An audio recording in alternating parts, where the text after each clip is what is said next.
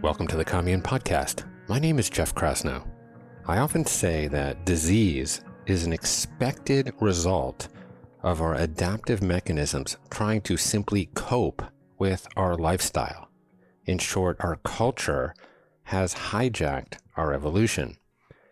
And I like to underscore this notion by leveraging my great, great, great, great, great, great times 20 grandfather who lived as a hunter gatherer in 10,321 BC in the area of East Africa that we now call Kenya. His name was Fedge Onsark, which is somewhat unimaginatively my name spelled backwards.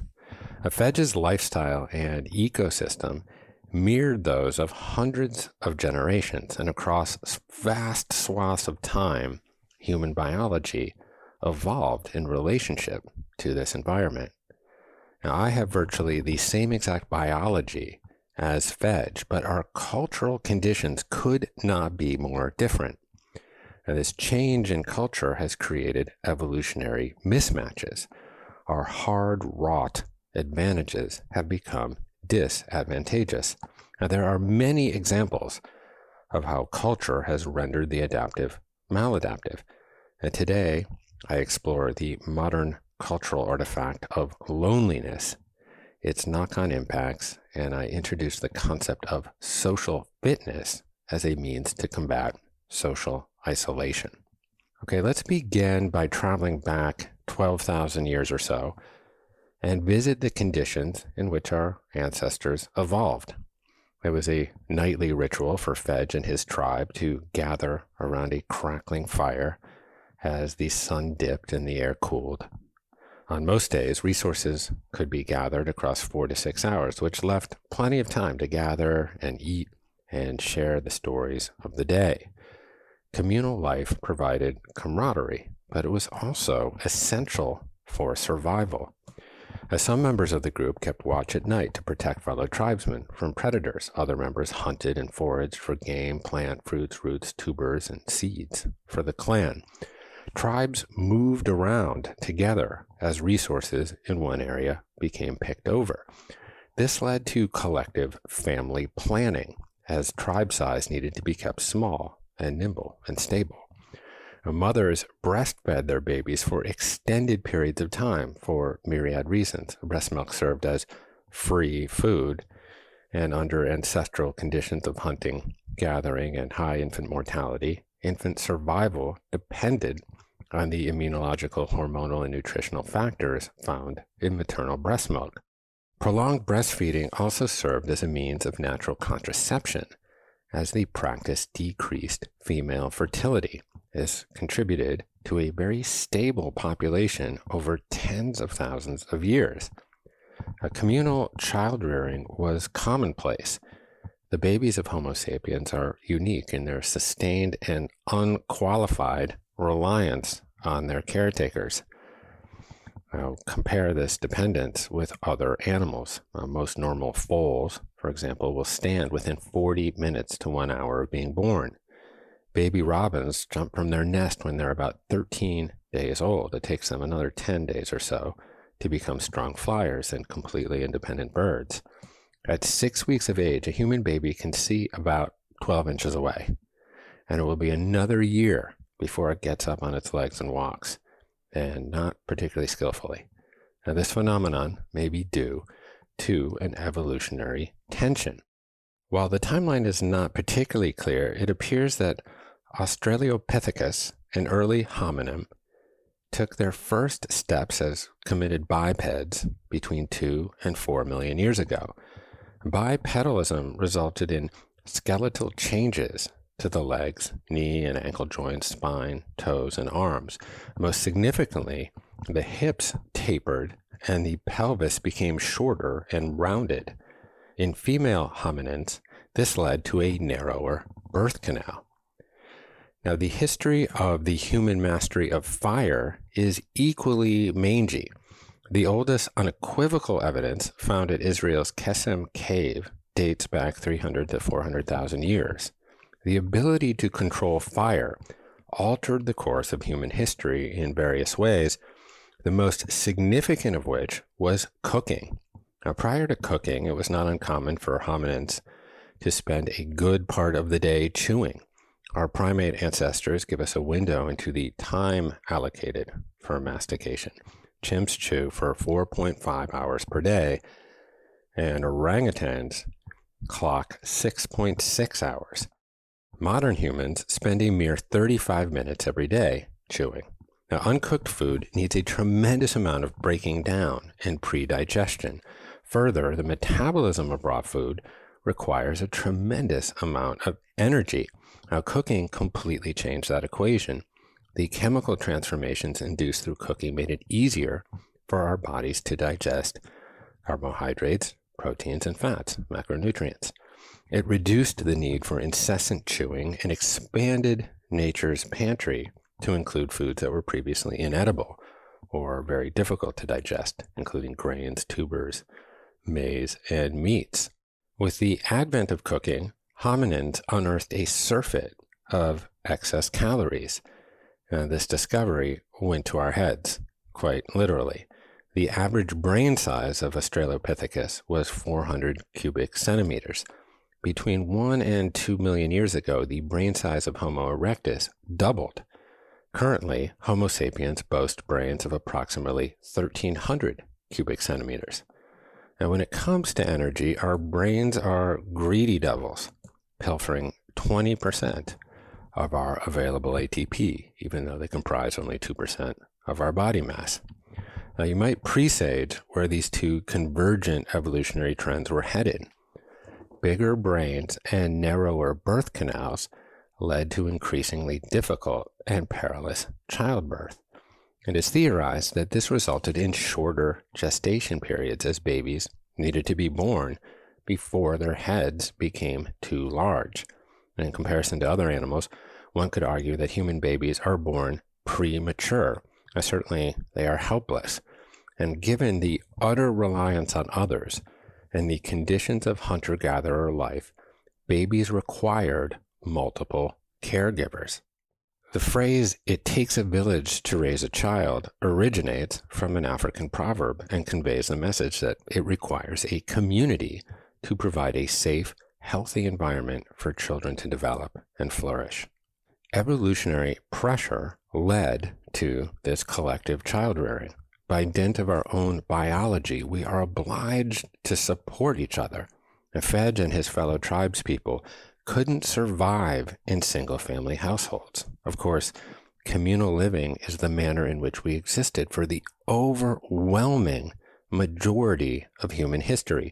We lived in large camps, depending on one another for food, childcare, and virtually everything else, all without walls, without doors or picket fences.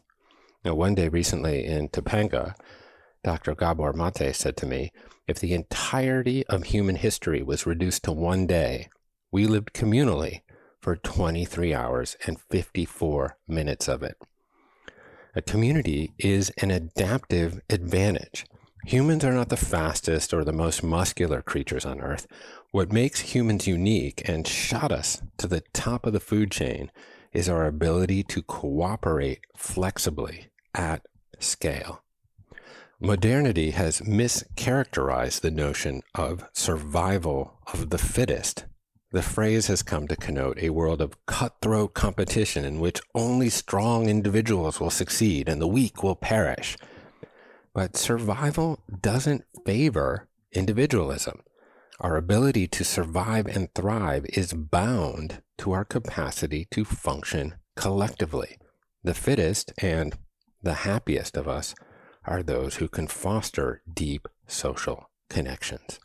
When we say things like, it's just human nature to be selfish and egocentric and look out for one's needs first, we confuse nature with culture. Yes, it's our culture to be individualistic, but our nature is communal.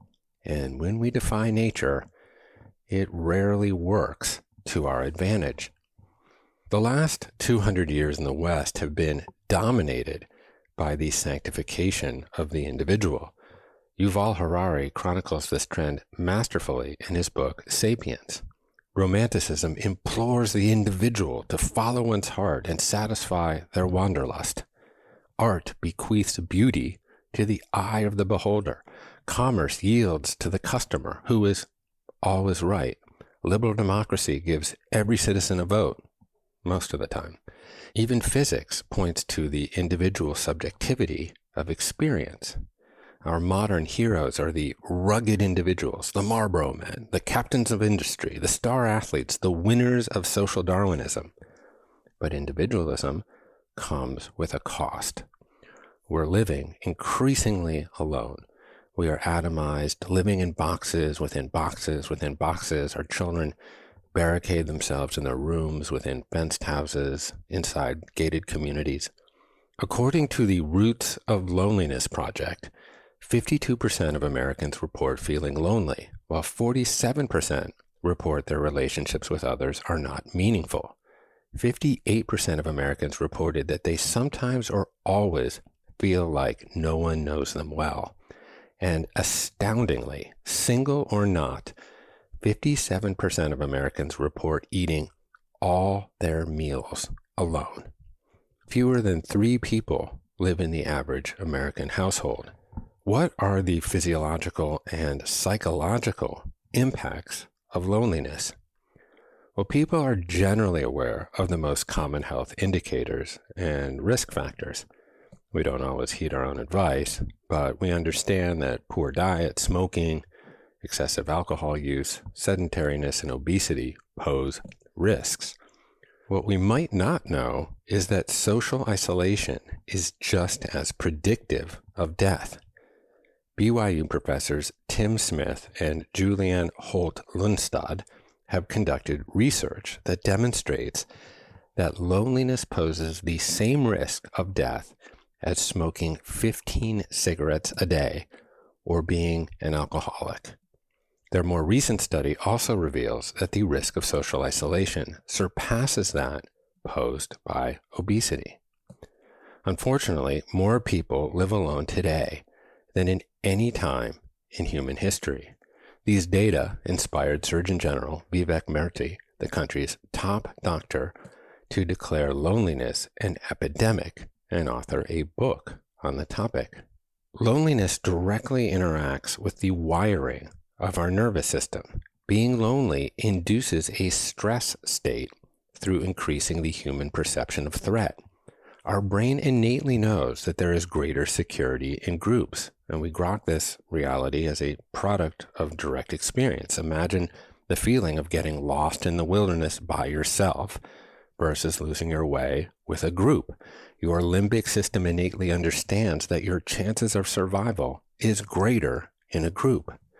Well, modern society can feel like a wilderness for many people. The downstream impacts of this chronic stress include chronic fatigue, brain fog, high glucose levels, gut dysbiosis, systemic inflammation, diabetes, and cardiovascular disease. The persistent activation of the sympathetic nervous system creates hormonal imbalances in the body that can lead to these conditions and others. The overactivation of steroid hormones produced in the adrenal glands, such as cortisol and adrenaline, can spike glucose levels, lower immune function, and disrupt the balance of gut flora. Sociogenomics is an emerging field that studies epigenetics in relationship to social environment. In other words, our gene expression is in some measure dependent on our social interaction. Individuals who suffer from chronic social isolation have different transcriptome profiles for genes related to immune system factors, including elevated expression of pro inflammatory cytokine genes and depressed expression of antiviral genes. Chronically isolated individuals are also more likely to develop inflammation related diseases, thus providing a plausible biological connection between social variables and disease risk and mortality. And when threat perception increases, we begin to question people's motives. Trust erodes and our focus shifts inward. Under perceived threat, humans develop an excessive focus on self. In this sense, loneliness is a downward spiral. The lonelier we are, the more we seem to believe we are unworthy and unlikable. As our self esteem plummets, we are more likely to seek out self destructive external agents to assuage our perceived deficiencies, find relief, and create a sense of connection. Turning to the comfort of alcohol or drugs becomes a way of coping with feeling alone, unloved, and rejected. Substance use are anesthetics for pain, but of course, they provide only short term reprieve. Substance abuse helps to avoid confronting problems, delivering a false, brief sense of security. It's a vicious cycle because when the drugs and alcohol are not present, all of our emotions come flooding back in. Loneliness and addiction are bi directional, fueling each other in equal and horrifying measure. As addiction worsens, many people damage relationships and lose friends, further aggravating loneliness and isolation. Without support, it is incredibly difficult to cope with those feelings without drugs or alcohol. So the cycle continues. Loneliness is both an effect and a cause of addiction. Of course, we are aware of the psychological impacts of social isolation. Isolation is leveraged by our justice system. The most severe punishment doled out short of a death sentence is solitary confinement. And we're still getting our collective heads around the long term effects of the forced monasticism imposed by the COVID pandemic. Certainly, we've seen a dreadful increase in suicide rates and drug overdoses. That said, rates of loneliness were skyrocketing prior to COVID putting its wicked foot on the accelerator. In the absence of in real life interaction, we have resorted to creating connection from behind screens. However, study after study suggests that social media actually exacerbates feelings of isolation instead of fostering social bonds. Online interactions lack the nonverbal cues, the physical presence, and the emotional intimacy that are essential for building and maintaining meaningful relationships. Social media can also lead to feelings of comparison and inadequacy, as well as feelings of isolation due to constant FOMO, fear of missing out. Now, loneliness can be both objective and subjective. Objective loneliness is a reflection of social isolation and having very few, if any, social connections. More prevalent, though, is subjective loneliness, which stems from a feeling that the social bonds that you do have fall short of your social needs. Now, we can be around people and still feel very lonely. We've all likely had the feeling at one time or another of being lonely in a crowd or at a party. Uh, the Reverend Michael Beckwith once told me in an interview loneliness is often a loneliness with yourself. We've probably all been in conversations where the person with whom we're speaking is looking over our shoulder, scanning the room for someone more quote unquote important to ensnare. A lack of self worth and the incessant seeking out of the approval of others inhibits the ability for people to be present and to connect. And this is a form of loneliness with oneself. And it's important to delineate between loneliness and solitude. The latter is a form of chosen aloneness that can be the source of replenishment and feel extremely connective. In fact, meditation can elicit a sensation of oneness and interpenetration with the world. In a deep meditative state, the separation between the external world and your internal reality often dissipate. The sense that you are sitting somewhere on the edge of experience, looking in at it, dissolves. This transcendent feeling is also the product of immersion into nature or into creative expression. It's ironic that the pathway to developing greater connection to the external world is often forged in periods of solitude. Ultimately, we seek a reality in which we complete ourselves and don't feel lonely when we're alone. And at the same time, we then bring our confident selves into the world around us. Robert Waldinger is a professor of psychiatry at Harvard Medical School and the director of the Harvard Study of Adult Development, the world's longest and most comprehensive study of human happiness. Launched in 1938, the longitudinal study followed 238 college sophomores and their progeny across 85 years. When I asked Robert for the number one determinant of self reported happiness and well being, he responded without hesitation, hands down, the strength of one's social connections. While Fedge enjoyed his moments of solitude and introspection, he had very little occasion to be lonely. He felt a profound sense of accountability to the tribe and in return possessed a deep sense of belonging or being accepted as his authentic self. Uh, just like Fedge didn't need to work out to remain strong and flexible, Fedge's social fitness was simply a product of his lifestyle. Our modern culture is peppered with the trapdoors of loneliness. We need to treat social fitness like cardiovascular fitness and actively engage in the activities that foster greater connection and mimic the circumstances in which we evolved. So let's explore the protocols for social fitness. Now, for me, 100 pull ups, 100 push ups, 100 sit ups, these are my daily fitness non negotiables. Of course, I'll work in some tennis when scheduling allows. Chasing yellow fuzzy balls like a golden retriever might be considered play, but fortunately, it's also fantastic for cardiovascular health. Many of us have fitness regimes. We commit to the gym or the track or the court to keep our bodies strong and flexible. But what about the atrophy of our social muscles? Well, I've just described modernity's scourge of loneliness. Given that social isolation is as detrimental to health as alcohol or smoking 15 cigarettes per day, we best have a social fitness regimen to accompany our biceps curls. Now, loneliness is like thirstiness. It's a signal. It's a reflection that your social connections are not meeting your social needs. And too many of us have no one to confide in, to call in an emergency, or with whom to vulnerably talk through problems.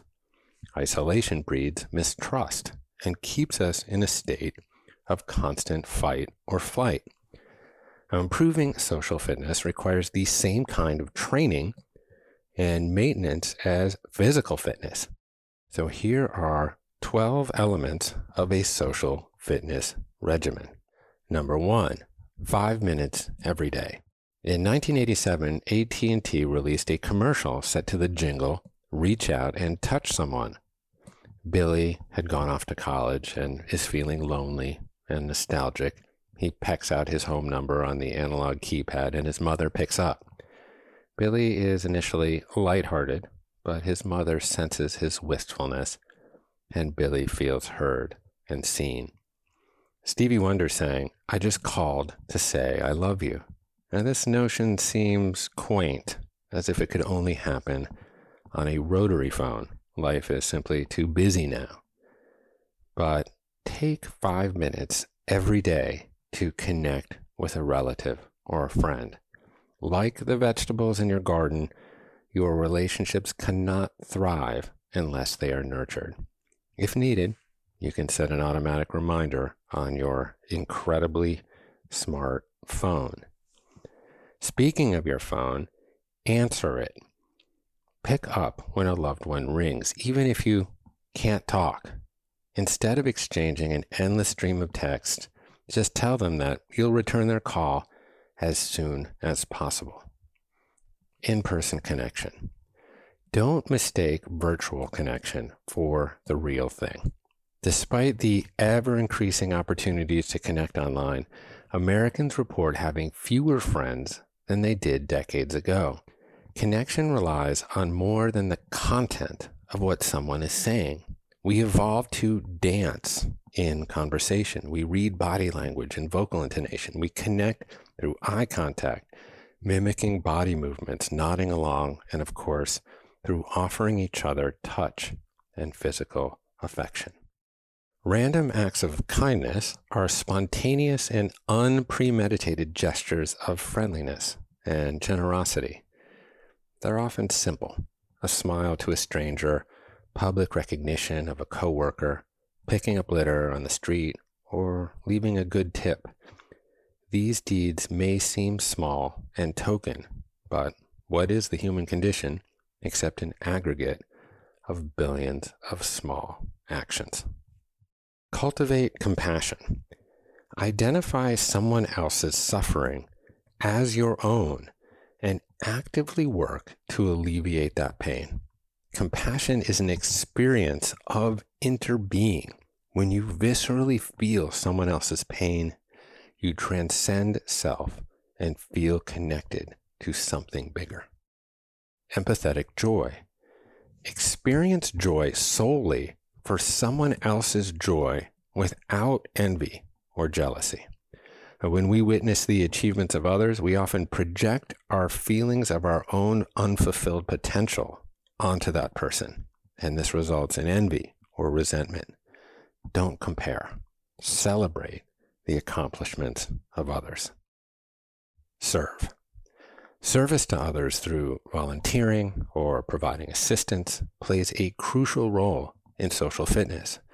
Serving others can increase empathy and understanding as it often involves interacting with individuals who may be different from us or in situations unlike our own.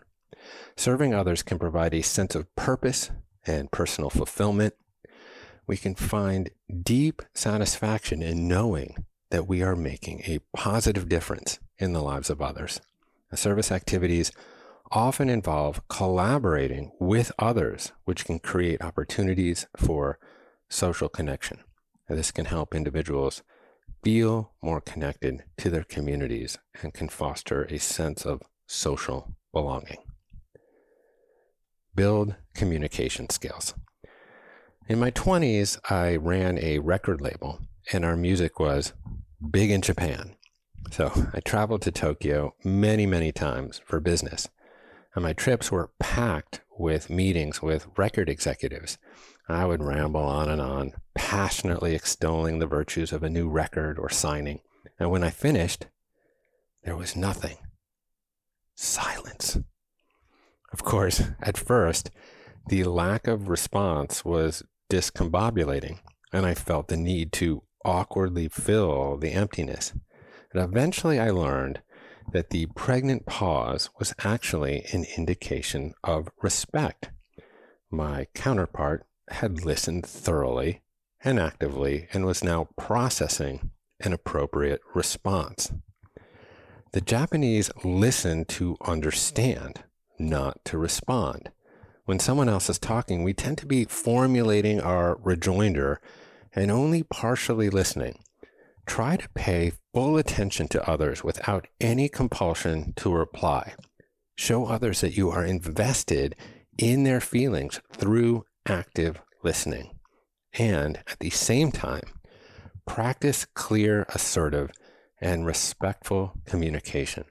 This includes both verbal and nonverbal cues, such as body language and appropriate tone of voice. Foster conflict resolution skills. You can practice the middle way by bringing opposing positions together. Reframe the concept of winning away from trying to elicit an admission of defeat and toward fostering compromise and cooperation. Admit when you're wrong and say you're sorry. Learn to forgive and to move on. Give the gift of presence. In the age of the attention economy, in which everyone and everything is vying for your conscious attention, the most precious gift you can give anyone is the present of presence. Be all there. Being there. While our children and loved ones may never listen to us, they rarely fail to imitate us. Oftentimes, we want our influence to be explicit and direct, but never underestimate the immeasurable value of just being there for your loved ones every day, of leading a life of example, of walking an honorable, if occasionally jagged, path such that there are footsteps in which to follow. Solitude. Ironically, deliberate solitude is a means to social fitness. The French philosopher Blaise Pascal wrote, All of humanity's problems stem from man's inability to sit quietly in a room alone. So many of us are simply not comfortable alone. We immediately fidget or grab our phone. However, connection to self is a bridge to social connection. The Golden Rule is a spiritual axiom shared among myriad traditions. It instructs us to love thy neighbor as thyself. Yes, this maxim asks us to be charitable and altruistic. However, in order to fulfill this timeless equation, we must also love ourselves. We must belong to ourselves, accepting ourselves for who we are. This is no easy feat, but it begins with being comfortable in our aloneness. Eventually, in fulfilling our own needs, in becoming complete, love can become something given, not taken. Social fitness is this delicate balance between extroversion and introversion. Many of us feel a tendency toward one or the other.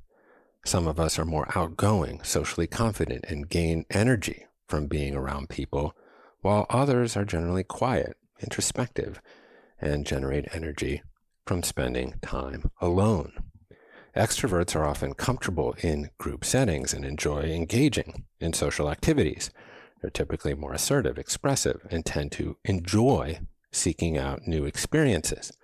Introverts often prefer one on one conversations or solitary activities to large social gatherings. They typically spend more time thinking and reflecting and are more reserved in expressing their feelings or thoughts. The most socially fit among us are ambiverts. They balance a desire and ability to bond with others while fostering the powers of introspection and finding connection in solitude. Social connection is inextricably linked to psychological and physiological well being. So make social fitness a priority in your life.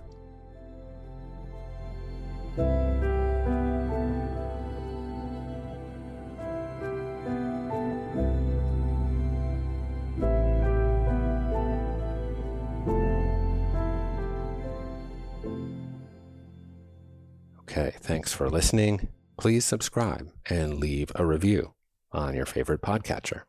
For more information on how to cultivate balance in your life, go to onecommune.com slash trial and sign up for a free 14-day membership to Commune's course platform, which features more than 120 courses with top doctors and teachers across physiological and psychological well-being.